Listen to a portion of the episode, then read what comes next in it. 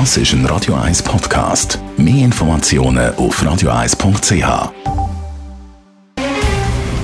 Der Finanztag auf Radio 1. Verstehen, was Menschen und den Markt bewegt. In Zusammenarbeit mit der Zürcher Privatbank Merki Baumann. www.merkibaumann.ch der Finanztag mit dem Daniel Egger, er ist der Anlagechef der Privatbank Merki Baumann. Guten Morgen, Egger. Guten Morgen, Jäger. Mit Spannung wird erwartet die Unabhängigkeitsrede vom Regionalpräsidenten von Katalonien. In Spanien ist man nervös. Wie reagieren die Finanzmärkte auf die Unsicherheit? Was man sagen kann, ist, dass äh, Banken in Europa haben doch äh, deutlich äh, korrigiert haben. Sicher ein Punkt ist, sollte Katalonien wirklich sich abspalten und das steht wirklich in den Sternen. Ich glaube, es gibt genug Argumente, die dagegen sprechen. Würde das natürlich nochmal äh, Gräben auftun zwischen Spanien und Katalonien selber. Und die EU hat ja sich auf die Seite vom spanischen Zentralstaat gestellt. Das heißt, sollte Katalonien wirklich eigenständig, unilateral aus äh, ähm, äh, Verbund Spanien austreten, äh, müssten sich Katalanen dann wieder neu anmelden bei der EU, also äh, analog eigentlich wie, wie Schottland. Und das tut immense Unsicherheit verbreiten, führt dann auch dazu und hat in den letzten Tagen schon dazu geführt, dass diverse Unternehmen ihren Unternehmenssitz aus Katalonien raus äh, äh, bewegt haben.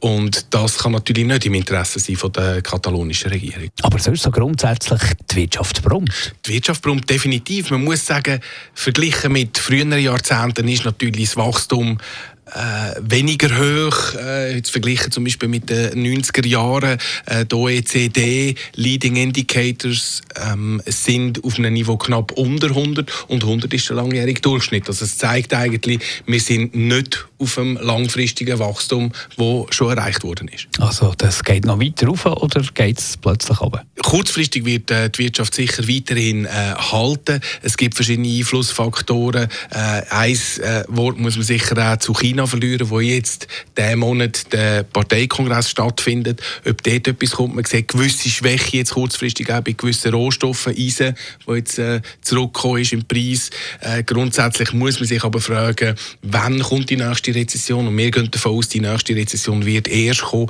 wenn die Zentralbanken mit den Zinsen dann äh, deutlich aufgegangen sind. Also aber so ein Crash wie zum Beispiel vor 30 Jahren ist nicht zu erwarten? Wir haben Mühe, so einen vorauszusagen, weil äh, was jetzt in den letzten paar Monaten passiert ist, kann man so nicht eins zu eins vergleichen mit äh, 1987. 1987 sind Zinsen relativ deutlich angestiegen, auch am Kapitalmarkt. Also wir reden von 2,5-3 Prozentpunkten, wo die Zinsen in, in 7, 8 Monaten gestiegen sind. Und das hat man jetzt zum Beispiel da noch nicht gesehen. Gleichzeitig in den zwei Jahren vor dem Oktober 1987 sind die Märkte um 80 Prozent gestiegen. Ähm, heuer sind wir nur bei plus 40 Prozent. Also ja, das Gummiband ist dehnt, aber äh, von einem Crash gehen wir jetzt kurzfristig nicht aus. Danke, Daniel Ecker, Anlagechef der Privatbank Merki Baumann.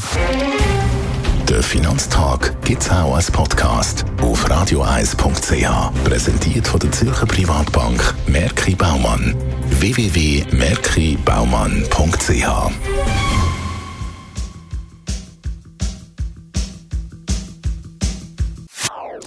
Das ist ein Radio 1 Podcast. Mehr Informationen auf radioeis.ch.